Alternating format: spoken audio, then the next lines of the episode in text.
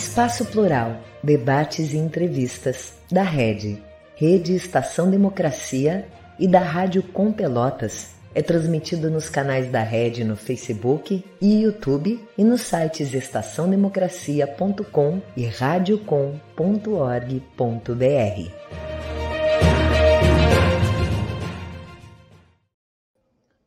Muito boa tarde. Hoje nós vamos conversar aqui sobre o que esperar nos próximos quatro anos no Rio Grande do Sul, em função, obviamente, do novo governo. Para tanto, estão conosco Marisa Abreu, que é graduada em História e em Direito e secretária estadual de Educação aqui no Rio Grande do Sul. Também Adalmir Marchetti, economista, professor da Pontifícia Universidade Católica do Rio Grande do Sul, ex-presidente da Fundação de Economia e Estatística. E ainda temos Everton Jimenez, vice-presidente da Central Única dos Trabalhadores do Rio Grande do Sul. Eu sou o jornalista Solon Saldanha e esse é o programa Espaço Plural, Debates e Entrevistas. Ele é uma realização conjunta da Rede Estação Democracia com a Rádio Com Pelotas. Participam também uma série de emissoras de rádio e web TVs que são nossas parceiras e o retransmitem, no caso, no momento 23 delas. O programa vai ao ar de segunda a sexta-feira, sempre das duas às três horas da tarde. Mas se você não puder acompanhá-lo ao vivo, pode assistir ou rever qualquer uma das, do, dos nossos dias através dos vídeos que ficam à disposição no site red.org.br.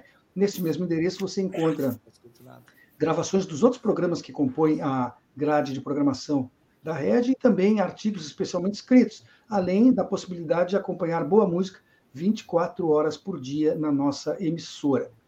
Eu dou boa-vinda, boas-vindas aos convidados, né, a convidada e aos convidados, e começo então com as perguntas. O governador Eduardo Leite ficou numa posição muito cômoda neste segundo turno em relação à conquista dos votos da esquerda. Isso porque os eleitores desses partidos se alinharam automaticamente a ele devido à total aversão ao fascismo de Onyx Lorenzoni. Então, nada precisou ser negociado pelo candidato do PSDB, que venceu também graças a esses votos. Mesmo assim, se pode esperar algum retorno desse apoio informal, haverá um mínimo de gratidão e de reconhecimento, quem sabe, de Leite, ou não se deve nem se esperar disso dele. Marisa, boa tarde. Posso começar por ti? Claro, pode. Muito obrigada pelo convite. É uma satisfação estar aqui com vocês. Eu acho que sim, viu? Olha, eu sempre digo que, uh, em primeiro lugar, o desafio da política é o desafio da negociação, do diálogo, da construção de soluções. E uma coisa que é ruim para a democracia é quando a gente tem oposições a priori sem nem sentar para conversar. Né? Eu costumo dizer que a gente tem todo o direito, tem até o dever de divergir porque é da divergência, do contraponto de posições que a gente pode construir soluções. Agora, a gente tem que se ouvir e tem que conversar. Olha, em relação, eu acho que isso a gente estava conversando um pouco antes, esse é o grande desafio do Brasil, e o Rio Grande do Sul está inserido no Brasil, ele não está não, não tá separado, né? É como é que a gente transforma essa frente ampla pela democracia, que possibilitou a vitória do presidente Lula contra um uso da máquina estatal que nunca tinha se visto no Brasil pelo governo do Bolsonaro, numa possibilidade real de governo. Como é que a gente transforma essa frente ampla eleitoral numa possibilidade concreta de governo? Não quer dizer que a gente tenha que concordar com tudo, mas a gente tem que conversar e procurar as convergências. Eu acho que o Rio Grande do Sul vai fazer parte desse processo. Vocês sabem que, para mim, é sempre muito constrangedor alguém não se posicionar politicamente como o governador Eduardo Leite fez. Mas eu até já vi colunistas falando sobre isso, e ele foi pragmático, né? porque o PT do Rio Grande do Sul, a esquerda do Rio Grande do Sul, teve uma posição muito grandiosa, que foi essa que tu falaste, Solon, de apoiar o governador, a candidatura do governador Eduardo Leite, em contraposição ao que representava de atraso de extrema-direita, de alinhamento com o presidente Bolsonaro, a candidatura do deputado Onix Lorenzoni. Né? E fez isso sem, sem cobrar cargos no governo, etc. e tal, dizendo, inclusive, que vai permanecer sendo oposição naqueles pontos que são diferentes entre a proposta de governo do governador Eduardo Leite e as posições da esquerda. Acho que o PT do Rio Grande do Sul, olha, destaca os nossos dois ex-governadores do PT, Olívio Dutra e Tarso Genro, foram super corretos e tiveram a compreensão de que a democracia estava acima das nossas diferenças, né? das diferenças que existem entre os diferentes grupos alinhados com a questão democrática, defensores da democracia. Mas, como vocês viram, por exemplo, no MDB tem gente que votou no Bolsonaro, tem gente que votou no Lula, no PSDB também. Tem gente que declarou voto no Lula, como o presidente Fernando Henrique, e tem gente que declarou voto no Bolsonaro, como o deputado Lucas Redecker, presidente licenciado do PSDB Gaúcho. Né? Então, acho que essa postura do, do governador Eduardo Leite, embora para mim seja desconfortável, ela foi muito pragmática e foi correta. Ele teve mais votos no Rio Grande do Sul uh, do que o Lula, porque uma parte de quem votou no Bolsonaro votou nele também. Por exemplo, vamos falar em alguns nomes. Aqueles quatro ou cinco integrantes do PP gaúcho, deputado Frederico Antunes, o Tomar Vivian, prefeita de Santa Cruz, declararam voto no Leite, e é claro que devem ter votado no Bolsonaro, não devem ter votado no presidente Lula, né? Então, acho que foi pragmática. E ele mesmo já deu uma entrevista: olha, se alguma coisa caracteriza o governador Eduardo Leite, é a sua capacidade de diálogo, que tem que ampliar essa capacidade de diálogo para a esquerda. Eu espero que isso seja viável no Rio Grande do Sul, do ponto de vista dele, do governador, e do ponto de vista da esquerda gaúcha. Adalmir, o que você pensa sobre isso? Você acha que o governador reeleito agora, Eduardo Leite, vai ser então um pouco mais flexível no sentido de abrir mais espaço para o diálogo nesse seu segundo governo, até por ter recebido esse apoio informal e sem cobranças? Ah, boa tarde, Solon. Boa tarde, Marisa. Boa tarde, Everton. Boa tarde às pessoas que estão nos acompanhando. Né? Então, é, eu acho que, como a Marisa colocou, acho muito bem, né? eu acho que tem uma o, o nosso governador, né, nosso governador praticamente reeleito, né, o Leite, ele tem essa capacidade de diálogo. Né? Eu acho que a gente pode olhar o Leite e o, como estando fazendo parte do, digamos, do, do, da parcela da sociedade brasileira que defende a democracia. Né? E muitos setores do PSDB. Eu acho que grande, grande parte do, PS, do PSDB nacional, né, ele apoiou o Lula, principalmente nas suas, nas suas maiores lideranças, suas lideranças históricas, né, justamente nesse sentido, né, digamos, né, da, digamos, quais os segmentos de fato democráticos na sociedade brasileira. Né. Eu acho que essa eleição, nesse sentido, ela abre um espaço de conversa entre o PT e o PSDB, do ponto de vista PSDB mais histórico, né, de, de, um pouco de resgate da história do PSDB. Não o PSDB né, ah, de 2014, tá? mas o, o PSDB, digamos, lá do início dos anos 90, né, que é um PSDB que se formou na luta contra a ditadura militar, na luta pela redemocratização ah, do país. Né? E eu acho que aquele PSDB, de certo modo, ele foi empurrado um pouco à direita pelo PT e pelos ventos da época. Né? Talvez essa possibilidade, digamos, né, esse, a eleição do Lula a nível nacional né, e a eleição do, do Leite, né, e com o importante apoio né, do PT, aqui né, mesmo esse apoio incondicional do PT, né, a, que foi que possibilitou a eleição, né, ou a reeleição né, do Eduardo Leite. Eu acho que isso, ao natural, abre um espaço de conversa, né, um espaço onde vai, como todo, todo, toda conversa, vai ter, vão, vão ter alguns acordos e vão ter diferenças. Né? Além disso, né? Eu acho o próprio, a chegada do governo do Lula à presidência também abre um novo espaço de conversa entre né, o governador Leite e o governo federal, ou, digamos, o, o, o novo governo que se instala, que é o governo Lula. Né? E certamente terão temas de interesse ao governo do Estado e ao governo federal que vão abrir um espaço para diálogo. Né? Então, eu vejo né, a, fortalecido essa possibilidade, digamos, né, de uma certa negociação, né, aonde alguns pontos vão ser negociados e outros pontos, de fato, vão ser votados, né? Em particular, eu espero né, que né, o, o, governo Leite, né, esse, é, assim, tenha se dado conta né, que a gente não pode, sob maneira nenhuma, a privatizar, terminar o processo de privatização né, do Banrisul. Né? A gente vamos, esperar que o governo Leite revise sua posição em relação à privatização da Corsã. Né? E que o governo Leite estabeleça, digamos, né, um, uma política mais clara de desenvolvimento do Estado, né? onde, né, quando eu digo Estado, né, o, né, o Rio Grande do Sul, né, daí sim, agora eu digo assim, aonde o Estado, o papel do Estado, tem um papel mais preponderante no processo de desenvolvimento do Rio Grande do Sul.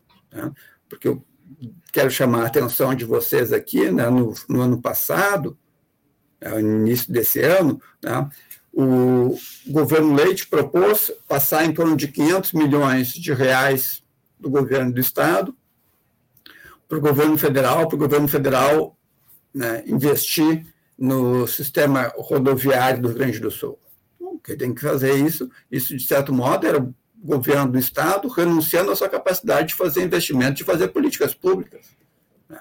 Vamos esperar né, com o governo leite, leite reeleito né, e com o apoio né, digamos, né, do, dos amplos setores democráticos da sociedade gaúcha, tá? o governo Leite seja capaz de, de propiciar ou de oferecer ao governo, ao Estado do Rio Grande do Sul, né, uma proposta de desenvolvimento que seja um pouco diferente, né, digamos, do modelo que ele vinha levando em, né, até o governo anterior, ou seja, onde o papel do Estado passa a ser um papel mais importante no processo de desenvolvimento do Estado.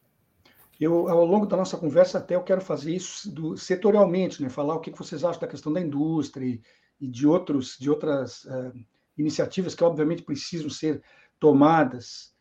Mas eu queria também ouvir o Everton, que está aqui, ele é vice-presidente da, da CUT, do Rio Grande do Sul, e como sindicalista, uma das coisas que mais caracteriza o sindicato é justamente a negociação, a capacidade de, de articular e defender pontos de vista não necessariamente radicais, mas chegar a conquistas pela arte né, da negociação, que antes do, do programa estar no ar, nós conversávamos aqui em off, que talvez seja uma das principais características do, do, do Lula, né, que ele consegue dialogar com os diferentes segmentos com, com igual desenvoltura. O que, que você espera do próximo governo, Everton? Pode ter mais espaço para essas negociações e esses diálogos que se vinha tendo até agora? Me refiro ao governo gaúcho. Ah, boa tarde, Solon. Estão me ouvindo bem? Perfeitamente. Então, boa tarde, Solon, Marisa Abreu, Adalmir Marchetti, uh, a todos e todas que estão nos assistindo, nos escutando. Uh, com certeza, eu acho que, em primeiro lugar, o Leite falou uma coisa, eu vi na entrevista dele esses dias, uh, na segunda-feira, que é verdadeira. boa parte dos eleitores que votaram nele não concordam com a sua agenda. E ele tem clareza disso, né? Ele disse isso porque ele sabe que a maioria dos eleitores, se não a sua totalidade, a totalidade é muito difícil, mas a maioria dos eleitores do Edgar Preto votaram no segundo turno no Leite. Não porque concordassem com a sua agenda, até porque, do ponto de vista da política econômica, Leite e Onyx são meio que duas faces da mesma moeda. Defende a política econômica neoliberal, né, que das privatizações, uh, da redução dos serviços públicos, do ataque aos servidores públicos. Então, que a gente fez oposição durante os quatro anos, né, aqui no, no Rio Grande do Sul. Ele sabe, então, que os que votaram nele nesse segundo turno e que propiciaram a sua vitória foi mais uma questão geral, né, a questão da democracia, da defesa da, da democracia, contra o autoritarismo, uh, contra o machismo, homofobia, o racismo, tudo que de ruim representava a candidatura do Onyx e do Bolsonaro, né? né? Essa política do ódio, da violência, do armamento. Então, foi muito mais por isso que setores da esquerda uh, votaram no Leite e apoiaram o Leite, do que pela sua pauta econômica. Mas eu acho que ele, sabendo disso, né, porque se nós olharmos, ele fez no primeiro turno em torno de 26, quase 27%. Dois terços da população do Rio Grande do Sul uh, não aprovou o seu governo ou a sua pauta, né?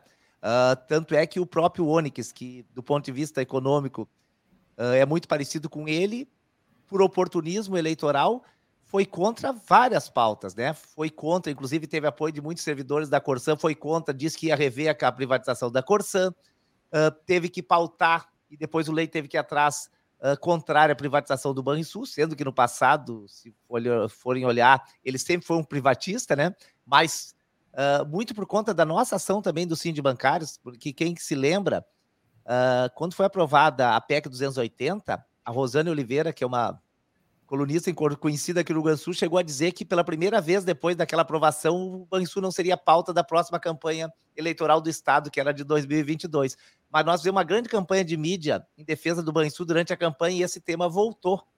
Né? E os dois se posicionaram contra a privatização do Banrisul.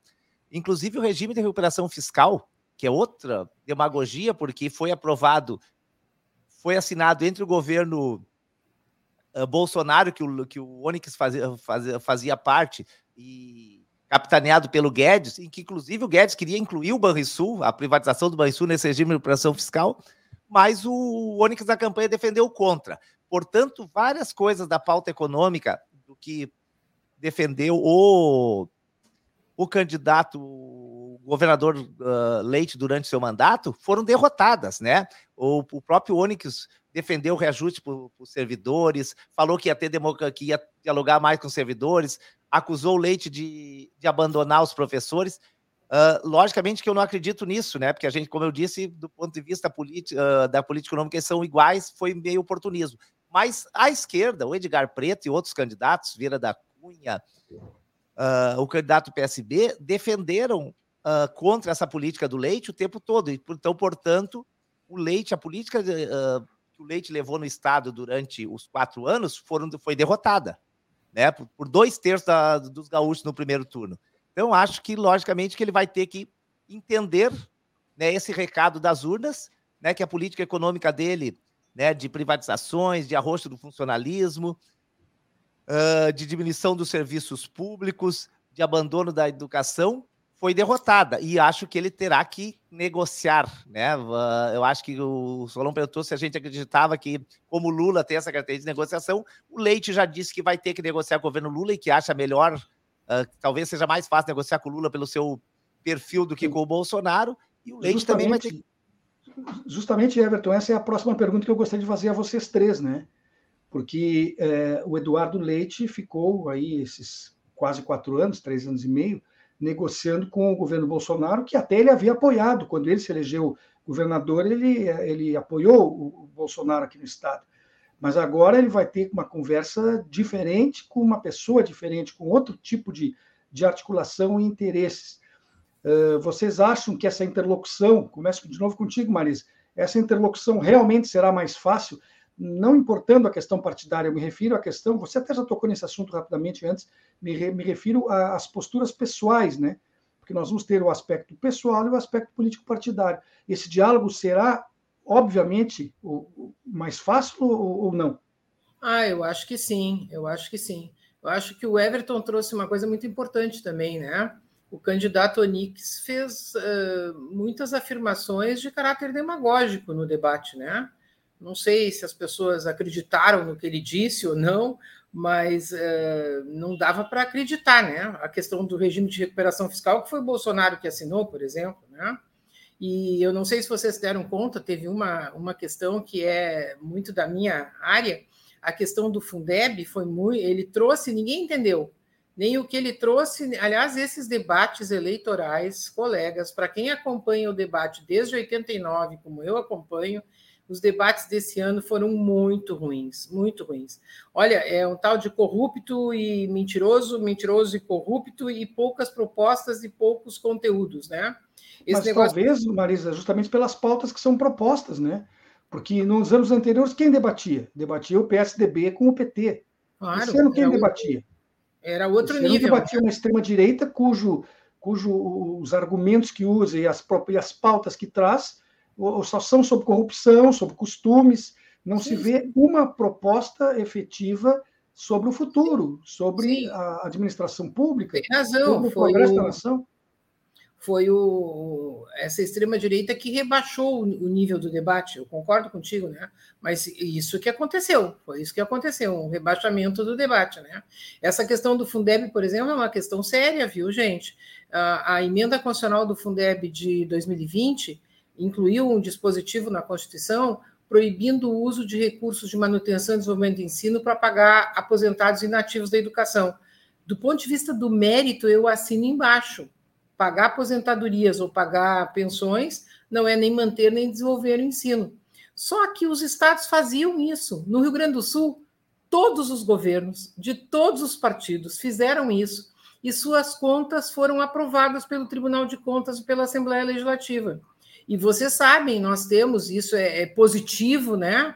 A gente tem um número expressivo de aposentados no serviço público, na educação, na, na, na, na área da segurança, porque a gente ampliou os serviços públicos primeiro do que o resto do país para a população brasileira. A gente é o estado com a menor taxa de crescimento demográfico e um dos três com maior expectativa média de vida. Aí, sem regra de transição, o governo não consegue fazer isso. Ninguém que tivesse sentado no Piratini conseguiria. Então, nós vamos ter que sentar e juntos, o centro democrático e a esquerda gaúcha, encontrar a solução para esse tipo de problema. E eu não tenho dúvida. Uh, Solon, acho que um diálogo com o presidente Lula nessa frente ampla que ele está propondo, olha, eu achei o discurso de vitória do presidente Lula elogiável. Ele dizia assim: a vitória não foi minha ou do PT, a vitória foi da democracia e do povo brasileiro. E sempre chamando a atenção da presença da Marina, da presença da Simone Tebet com ele, né? E que ele vai governar para todo o povo e que não existem dois Brasis. Então, esse tipo de postura do presidente Lula com certeza vai facilitar. E eu não tenho dúvida que uma das características, independente da gente convergir ou divergir nas questões de privatização e outras que o Everton trouxe, eu não tenho todas as posições iguais às dele, mas eu acho que uma coisa que caracteriza o governador Eduardo Leite é a capacidade de conversar, de, de dialogar. Eu sempre disse o seguinte: ele é firme e ao mesmo tempo respeitoso, não agride, não não distrata o opositor, né? E eu acho que isso tem que ser ampliado para esse grupo de eleitores que o apoiou no segundo turno, que são os eleitores do Edgar Preto, do Vicente Bogo, do Vieira da Cunha. Nós vamos ter que ampliar esse diálogo para conseguir governar o Rio Grande do Sul. Adalmir, como é que vai ser essa relação e essa forma de tratamento? Você acha que isso vai facilitar? Nós vamos ter mais acesso a recursos, mais compreensão quanto à questão dos pagamentos? Conseguimos uh, financiamento para algumas coisas que a gente precisa tanto aqui no Estado. Na sua área de economia, isso é, é importante se destacar. É possível se ter mais, mais resultados, vamos falar em resultados, para o bem do povo gaúcho? Ah, Solon, eu acho que certamente, eu acho que nós temos, vamos estabelecer um diálogo de melhor qualidade né, entre o governo estadual e o governo federal, Tá? Eu acho que o governo federal vai ter política, vai ter uma política de desenvolvimento mais claro, com, né, digamos, com mais definido qual o papel do Estado e do governo federal né, no processo de desenvolvimento, né? uma retomada né, do papel né, do, dos bancos federais né, no processo né, de investimento da economia brasileira, daí envolvendo também o setor privado? Mas eu espero também que o que vem acontecendo em algum momento no, no governo Lula né, é nós darmos uma olhada né, no regime de recuperação fiscal. É, eu acho que a gente tem que. Nós temos né, o governo do Rio Grande do Sul, Minas Gerais, e o próprio governo de Rio, e o governo do Rio de Janeiro, né, a, a questão da dívida estadual é uma questão séria, né, uma questão que nós devemos olhar né, com cuidado e aproveitar esse momento né, do, do governo federal e repensar né, o regime de recuperação fiscal. Nos primeiros anos do, do, do segundo governo Leite, né, a, os pagamentos vão ser menores mas à medida que o tempo vai passar, né, vai aumentar o, vo o volume de pagamentos da dívida, né, em parte, em especial, a partir do próximo governo eleito, né, os pagamentos do, já acordados com o regime de recuperação fiscal vão ser muito elevados, vão comprometer a capacidade de investimento né, do governo do Estado.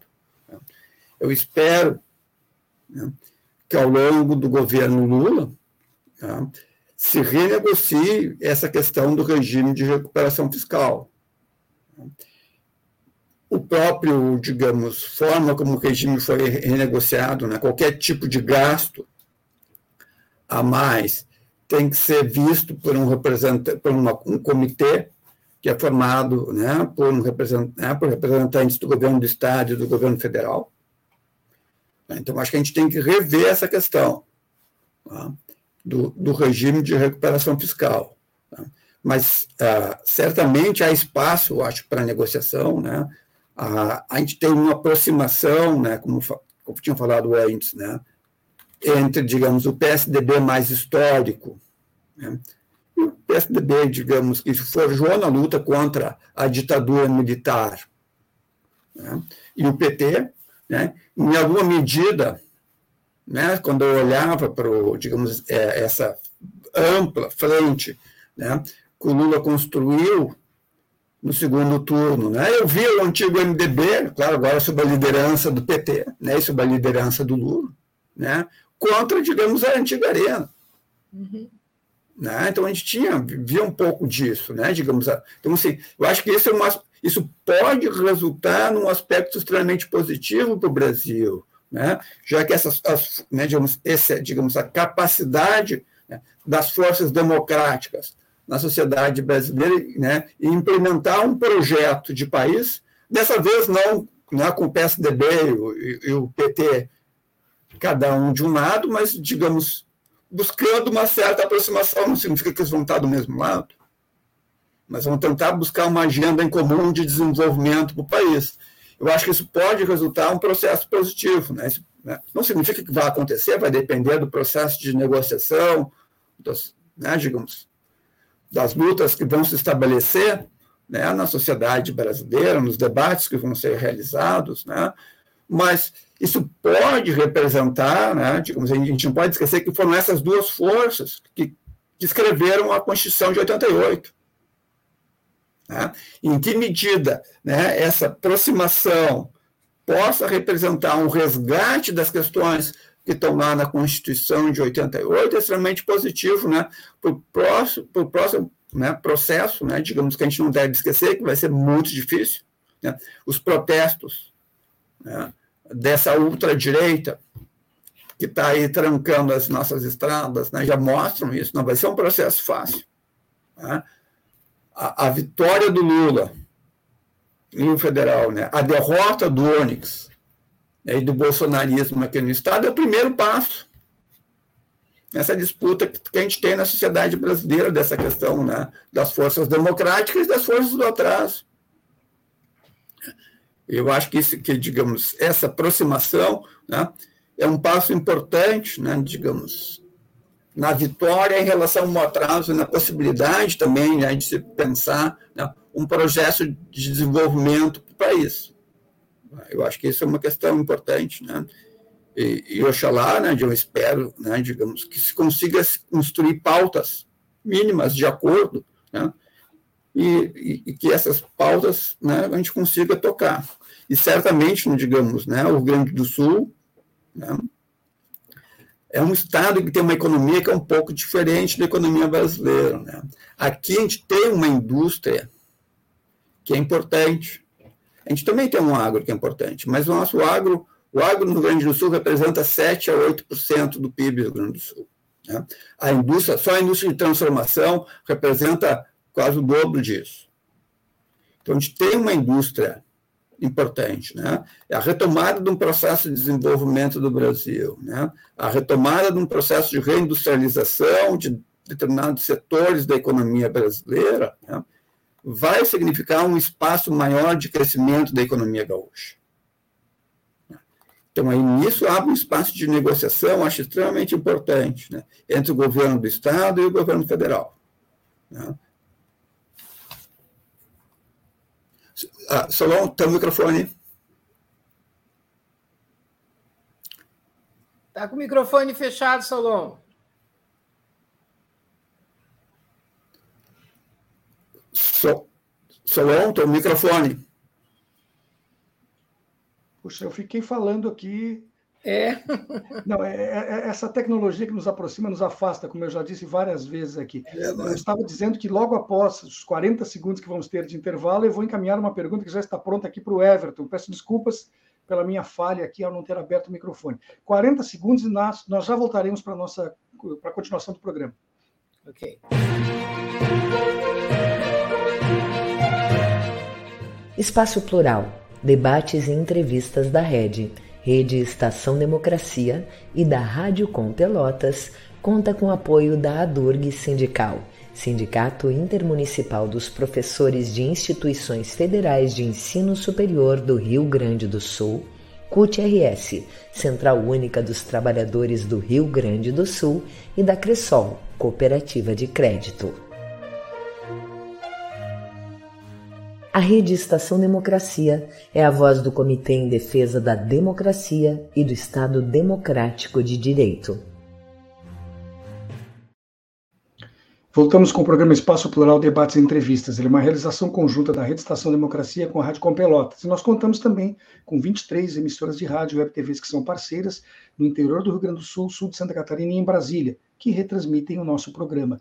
Hoje nós estamos aqui conversando sobre o que esperar nos próximos quatro anos aqui no Rio Grande do Sul, em função das eleições que ocorreram agora no último domingo. Estão conosco Marisa Abreu, graduada em História e em Direito, ex-secretária estadual de Educação no Estado do Rio Grande do Sul, Adam, Adalmir Marchetti, economista, professor da PUC-RS, ex-presidente da Fundação de Economia e Estatística, e ainda Everton Jimenez, vice-presidente da Central Única dos Trabalhadores aqui no estado do Rio Grande do Sul.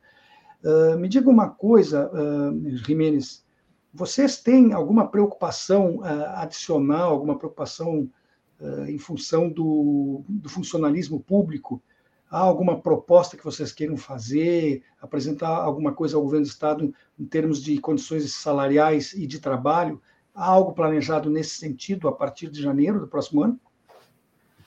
Uh, Solon, eu acho que a preocupação do funcionalismo público não é só não é só aqui no Rio Grande do Sul, né, a nível nacional também, porque nesses últimos quatro anos teve um arroxo, teve agora tem uma, uma tentativa nacional de reforma administrativa que acabaria, Marisa sabe, né, eh, seria muito ruim para o funcionalismo, que tem uma luta do funcionalismo público uh, de, todo, de todas as esferas contra, e aqui no Estado também, foi quatro anos uh, de arroxo, né, uh, a principal coisa que teria que ter era a obrigatoriedade de, de data base para o funcionalismo. Né? O funcionalismo não tem, né? apesar da, da OIT uh, ah, prever isso, no, no, Brasil não tem. O funcionalismo fica uh, ao sabor da, do humor dos governos. Né? Quando tem governos, digamos que olham com, com outro olhar para o serviço público, funcionalismo público, tem negociação, tem reajuste. Quando os governos resolvem colocar a crise nas costas do funcionalismo, eles acabam com seus salários arrochados, sem reposição. É só ver os professores aí no Estado, todos os setores uh, reclamam muito. Né? Então, inclusive, eu acho que uma parte uh, dos votos que o Leite não teve nesse primeiro turno uh, foi muito do funcionalismo. Inclusive, várias pessoas que eu conheço do funcionalismo votaram no segundo turno Leite pela questão democrática mas diziam que era muito difícil defender nas suas categorias. Eu sei porque eu sou sindicalista, né? Nós tínhamos o, o Fórum dos Servidores Públicos, que eu participava porque o, o Banrisul é uma empresa pública, então o Fórum dos Servidores Públicos era o serviço público da administração direta, mas também as empresas públicas uh, do Rio Grande do Sul, né? Inclusive, incluindo Corsã, Banrisul, tudo. E a gente participava do fórum. A dificuldade que no segundo turno o, as lideranças sindicais uh, de sindicatos ligados ao funcionalismo tinham para defender o nome do Leite era muito grande. Né? A única vantagem é que o adversário era muito ruim, que era o Onyx, que além de ser o da extrema direita, um cara uh, muito ruim em todos os aspectos, foi não tinha proposta nenhuma, foi horrível nos debates, foi, ficou mais fácil, digamos assim, de combater, mas era o voto no menos pior, né? Era muito difícil tu defender o voto no leite no funcionalismo público.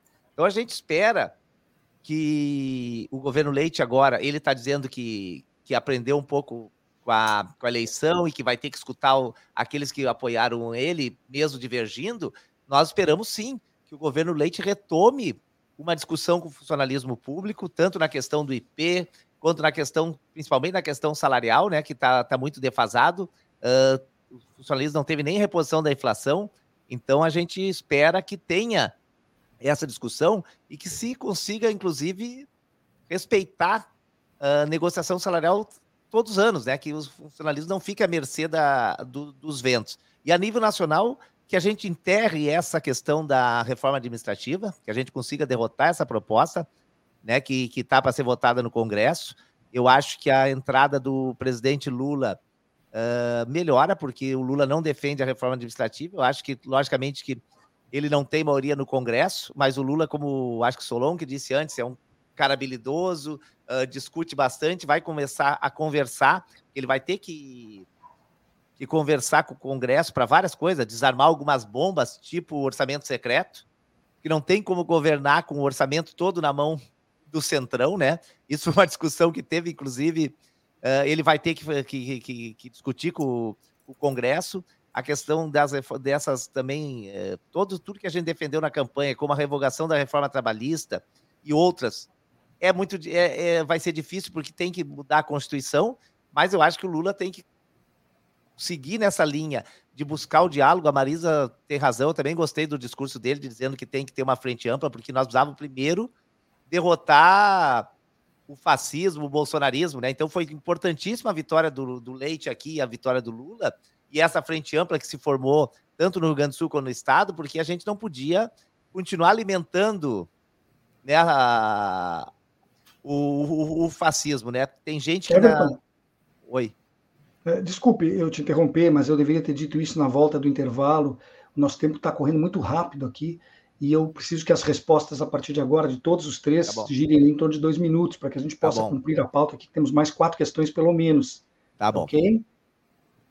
Uh, Marisa, a educação foi uma área bastante controversa na administração do Leite. Ele falou muito na campanha, nos debates, que passou a pagar até mais do que o piso da categoria mas não explicou, por exemplo, as razões do, suca do sucateamento de centenas de escolas.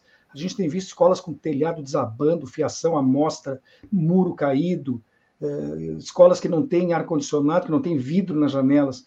Na sua opinião, se pode esperar alguma mudança nesse sentido, de que haja um investimento maior, tanto nos, nos profissionais como na estrutura física, para que essas escolas ofereçam o um mínimo de conforto e condições para os seus alunos, Marisa? Você acha que dessa vez dá para se esperar melhor trabalho com a educação gaúcha? Eu espero que sim. Olha, eu acho que um dos grandes problemas da política educacional no Rio Grande do Sul é a descontinuidade. A gente, a cada quatro anos, começava tudo de novo, não tinha continuidade nenhuma. Né? Então, acho que agora, primeiro, a gente vai ter uma certa continuidade e talvez, em função desse resultado eleitoral, dessa situação política do Brasil, uma possibilidade de maior diálogo entre o governo do Estado e, a, e a, os partidos de esquerda, entre o governo do Estado e o funcionalismo. Eu espero que isso aconteça, certo?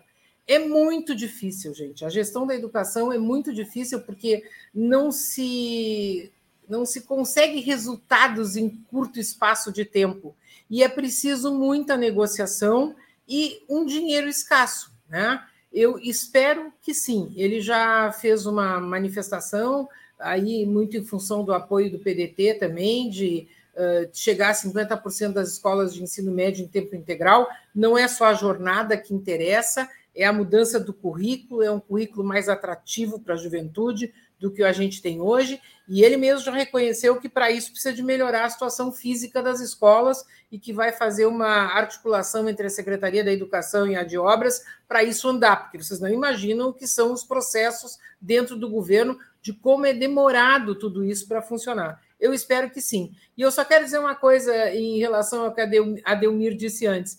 Eu me filiei, gente, no MDB em 74, com 20 anos de idade. Foi no MDB que eu conheci o governador Tarso Genro, o deputado Raul Ponte, a presidente Dilma Rousseff.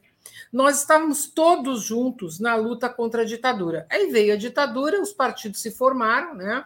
E eu sempre digo, viu, Solon, que não foi por acaso que a disputa ficou entre o PT e o PSDB no plano nacional, porque são os dois partidos que, historicamente, o PSDB lá na sua origem, né, depois meio que se perdeu nisso, tinham a questão da igualdade social como centro do seu programa.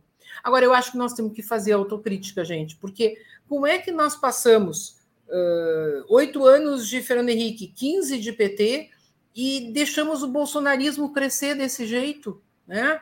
Nós a sensação que eu tenho é que nós ficamos num debate aqui em cima, ó, entre dois polos progressistas e numa sociedade desigual como essa, com um povo eh, com pouca escolarização, com baixa renda, muito conservador em termos de valores, nós entregamos essa população para o bolsonarismo, por nossa incapacidade de dialogar com essa população, com essa parte da população brasileira. Esse será o desafio, e por isso, concordo com a Delmir, nós temos que ter uma pauta conjunta de debate, de convergência, alguém vai abrir mão num ponto, alguém vai abrir mão no outro, porque eles não desapareceram. Olha a composição da Câmara, olha o número de ministros do Bolsonaro eleitos senadores, né? E essa milícia organizada que está aí nas estradas nesse momento. Então, o desafio das forças democráticas será imenso no Brasil e no Rio Grande do Sul. E com certeza passa pela educação, aqui e lá. Eu, inclusive, já me coloquei à disposição para as pessoas que eu conheço para ajudar, porque vocês não imaginam as dificuldades dentro do MEC, como aquilo está complicado lá também. Então, vai ser muito difícil e a gente precisa enfrentar essa situação em conjunto. Mas você não vai pedir nenhuma barra de ouro lá para nada, né, Marisa? Não, não, aliás, eu não quero nem cargo. Eu só trabalho como consultora.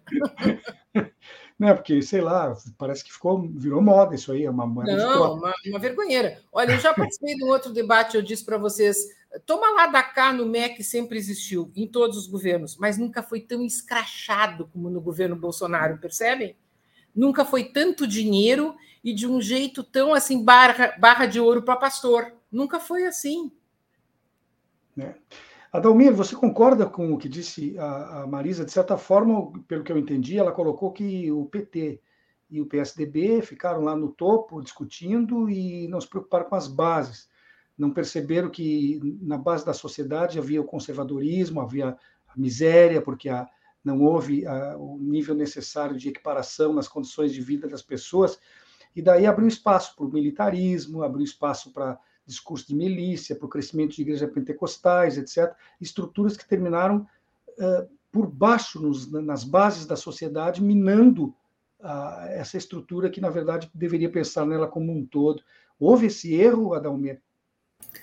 Eu acho que eu acho que eu concordo com a Marisa. Eu acho que de fato a gente, digamos, houve, houve esse erro, né? Digamos, nós ah, esquecemos, né? O PT que nos anos 80 e nos anos 90 né, construiu-se, forjou-se organizando né, a população, organizando né, os setores mais pobres da sociedade brasileira. A gente não pode esquecer que um pedaço importante do PT vem das igrejas, da Igreja Católica Progressista, né, que teve um papel muito importante nas comunidades eclesiais de base, né, de organizar a população mais pobre. Né.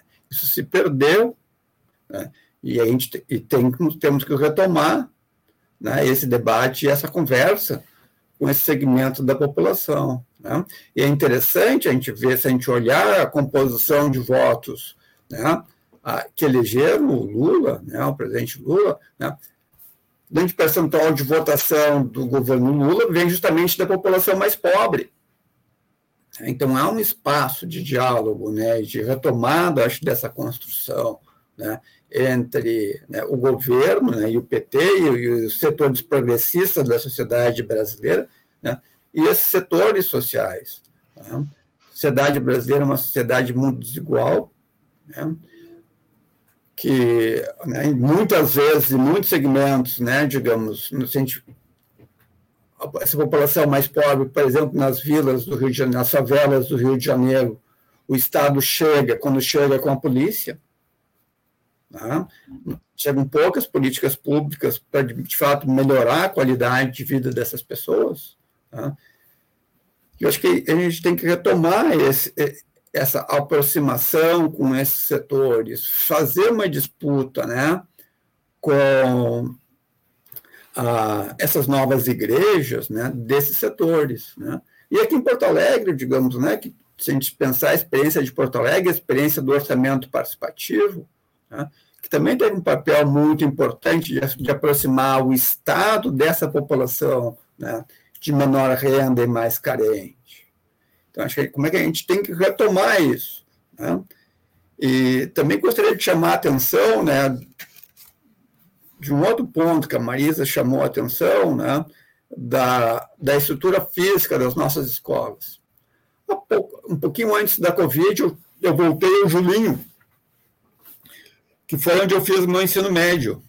Mas como é que uma para botar um adolescente naquela sala de aula? Eu fiquei eu entrei numa, fiz questão de abrir a porta de uma ir numa sala de aula e olhar uma sala de aula.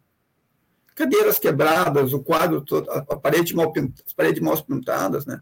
A escola tem que ser um lugar aprazível para atrair as crianças, para atrair os adolescentes, para que eles vão para a escola com vontade de estudar, né? e com vontade de aprender.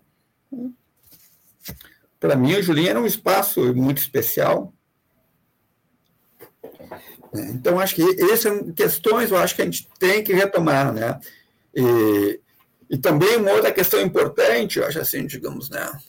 o, o, existem muita dificuldade para o Estado funcionar de forma mais adequada na sociedade brasileira.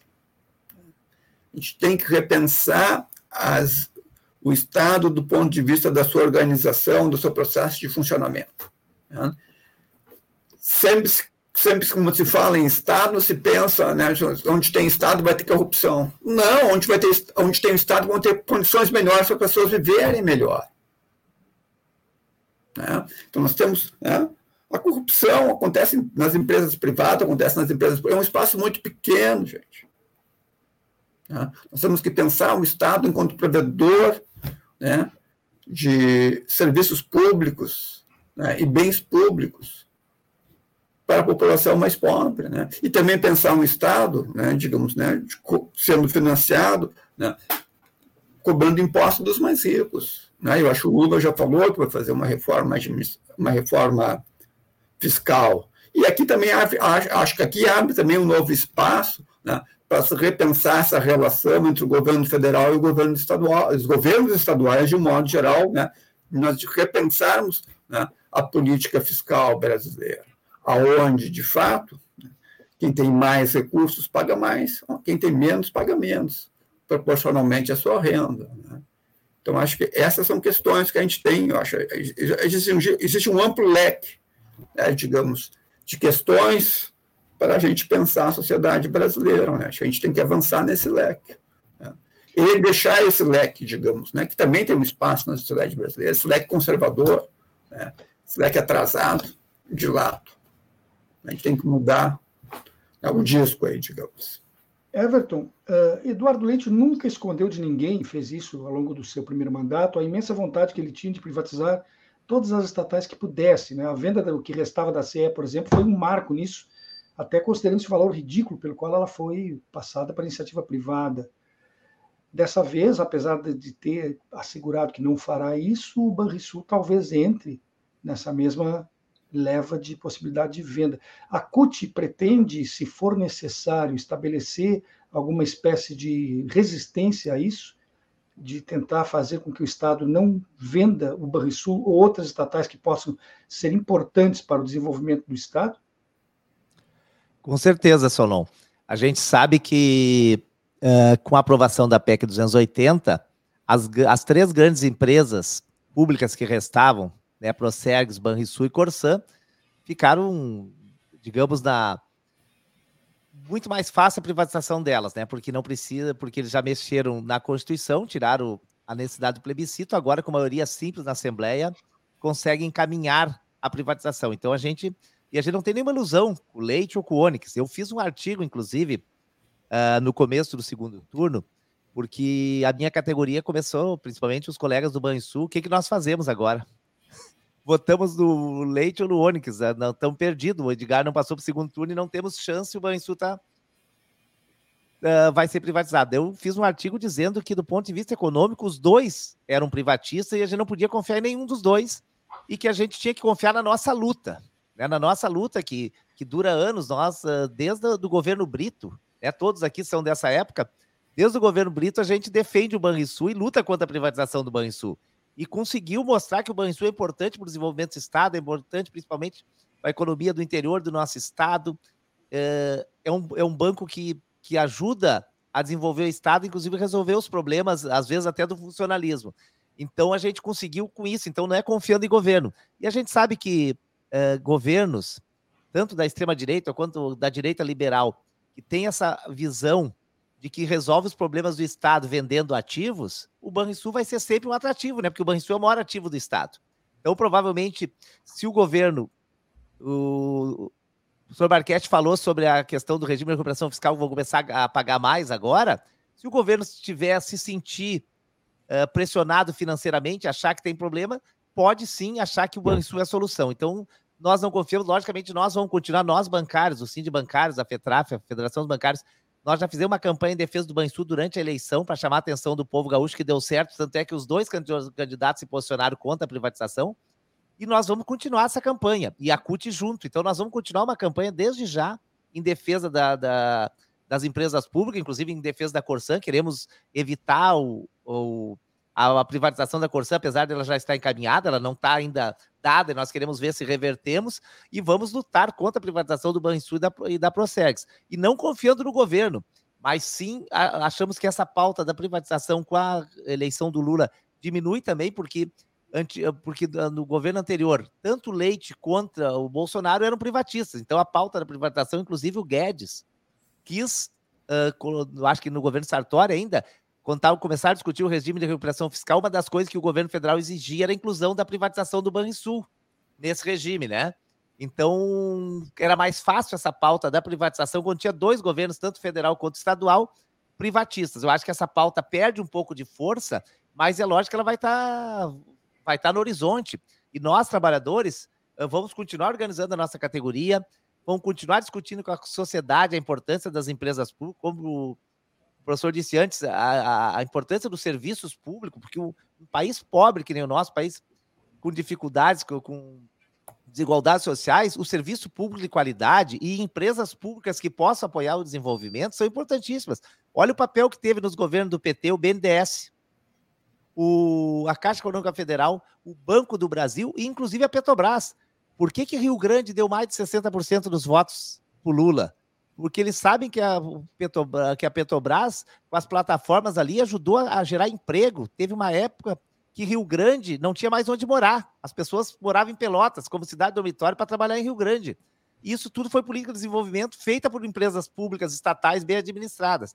Não, podem ter tido alguns problemas, mas a mas as empresas estatais, quando bem administradas, e um banco público, inclusive, para fomentar a economia do Estado, são fundamentais. Então, a gente vai continuar assim.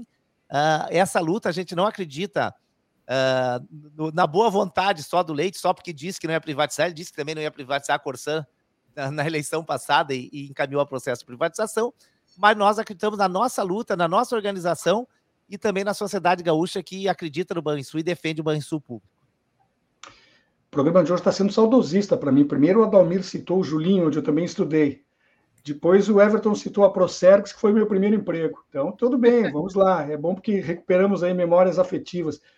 Uh, Marisa, se tem uma coisa que um governo, que o atual governador, o governador eleito, não pode reclamar, é quanto às condições com que ele vai receber o Estado, né? Porque mesmo tendo renunciado alguns meses antes, a administração foi praticamente toda dele. Então, é, você que já esteve fazendo parte do governo sabe que é uma das queixas mais é, repetidas, né? Sempre quem assume diz que não recebeu nas condições ideais.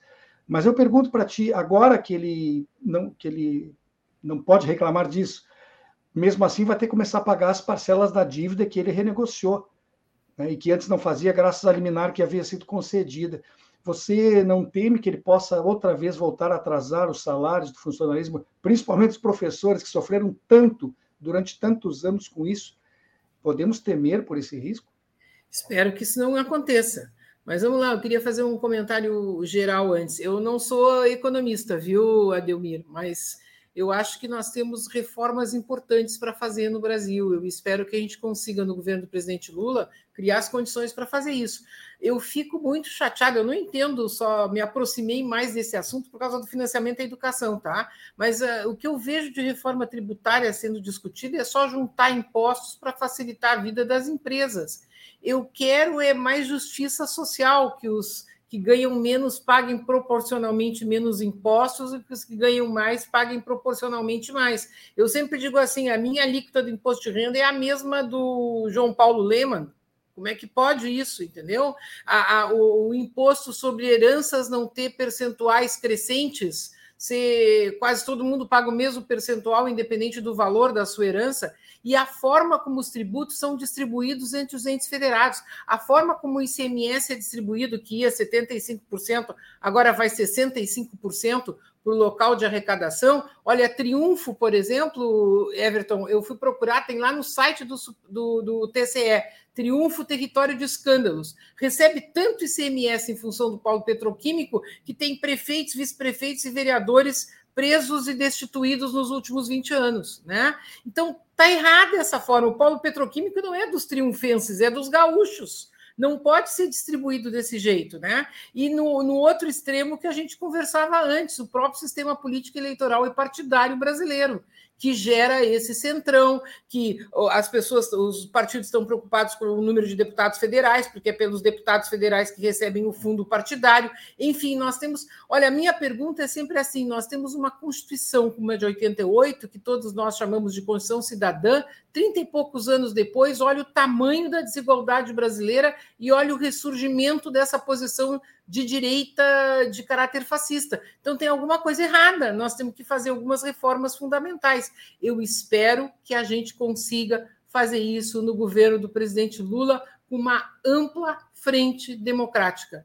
E aí nós vamos entrar, o Rio Grande do Sul vai ser beneficiado por isso também, na questão dos impostos, na questão da, da estrutura partidária. E aqui eu espero que não se precise atrasar salários, mas quem atrasa salário não é uma decisão do governador, é falta de dinheiro do caixa mesmo, viu? Então vamos torcer para que isso não precise acontecer, não precise voltar. É, mas a prioridade, às vezes, por exemplo, há governadores que priorizam primeiro a folha de pagamento e outros que priorizam primeiro pagar os fornecedores. Mas vamos então, lá, eu, eu sou amiga então não é só caixa, há, aqui, O governador Tarso Genro assinou a lei do piso e não pagou o piso. Ele assinou Exatamente. a lei do piso junto com o presidente Lula e depois não pagou o piso. Não é só uma questão de vontade política, é uma questão, no caso, era uma questão da estrutura da carreira e da, do dinheiro no caixa. Então não adianta prometer o que é impossível. Letra da lei não gera dinheiro no caixa. O que gera dinheiro no caixa, viu, economista, nosso amigo, é o crescimento da capacidade de produção da sociedade e a receita tributária o mais justa socialmente possível. Perfeito. E depois que o dinheiro está no caixa, a decisão de como gastar esse dinheiro, daí claro. sim passa pelo aspecto político. É isso que eu me claro. referia. Porque daqui a claro. pouco alguém prefere priorizar o pagamento de uma coisa e outro prefere priorizar o pagamento de outra coisa. Mas olha, não pagar professor é tiro no pé, né? Politicamente. É. Considerando o número de votos que a, que a classe representa, sem dúvida. Pessoal, estamos aí há um pouco mais de um minuto do final do programa. Infelizmente, não temos mais tempo para continuar essa conversa que estava tão boa. Então, nosso programa, como eu disse, vai chegando ao seu término. Estivemos conversando aqui com Marisa Abreu, graduada em História e em Direito, ex-secretária estadual da Educação aqui no estado do Rio Grande do Sul. Também Adalmir Marchetti, economista, professor da PUC, ex-presidente da Fundação de Economia e Estatística. Importantíssima fundação, né? Que prestou serviços inestimáveis ao Rio Grande do Sul e ao nosso desenvolvimento. Everton Jimenez, vice-presidente da Central Única dos Trabalhadores do Rio Grande do Sul. Agradeço aos três pela presença e estivemos conversando aqui sobre o que esperar dos próximos quatro anos aqui no Rio Grande do Sul com o novo governo que está, enfim, né, eleito e que deverá assumir a partir do início do próximo ano. Para encerrar, eu deixo aqui a sugestão para que você que nos ouve ou acompanha agora assistindo, acesse o nosso site habitualmente, como ele é possível você encontrar muito mais facilidade no local único tudo aquilo que é produzido pela rede e também por nossos parceiros, além de artigos especialmente produzidos ou simplesmente ter a companhia de uma programação musical de alta qualidade 24 horas por dia. O endereço é facílimo, red.org.br. Repito, red.org.br. Agradeço a todas e todos que estiveram nos prestigiando até agora, desejando indistintamente uma ótima, uma ótima terça-feira que ainda temos nesse dia, e lembrando que amanhã, devido ao feriado, nós não estaremos aqui, mas quinta-feira, às 14 horas, o espaço, o espaço plural estará outra vez de volta. Até lá.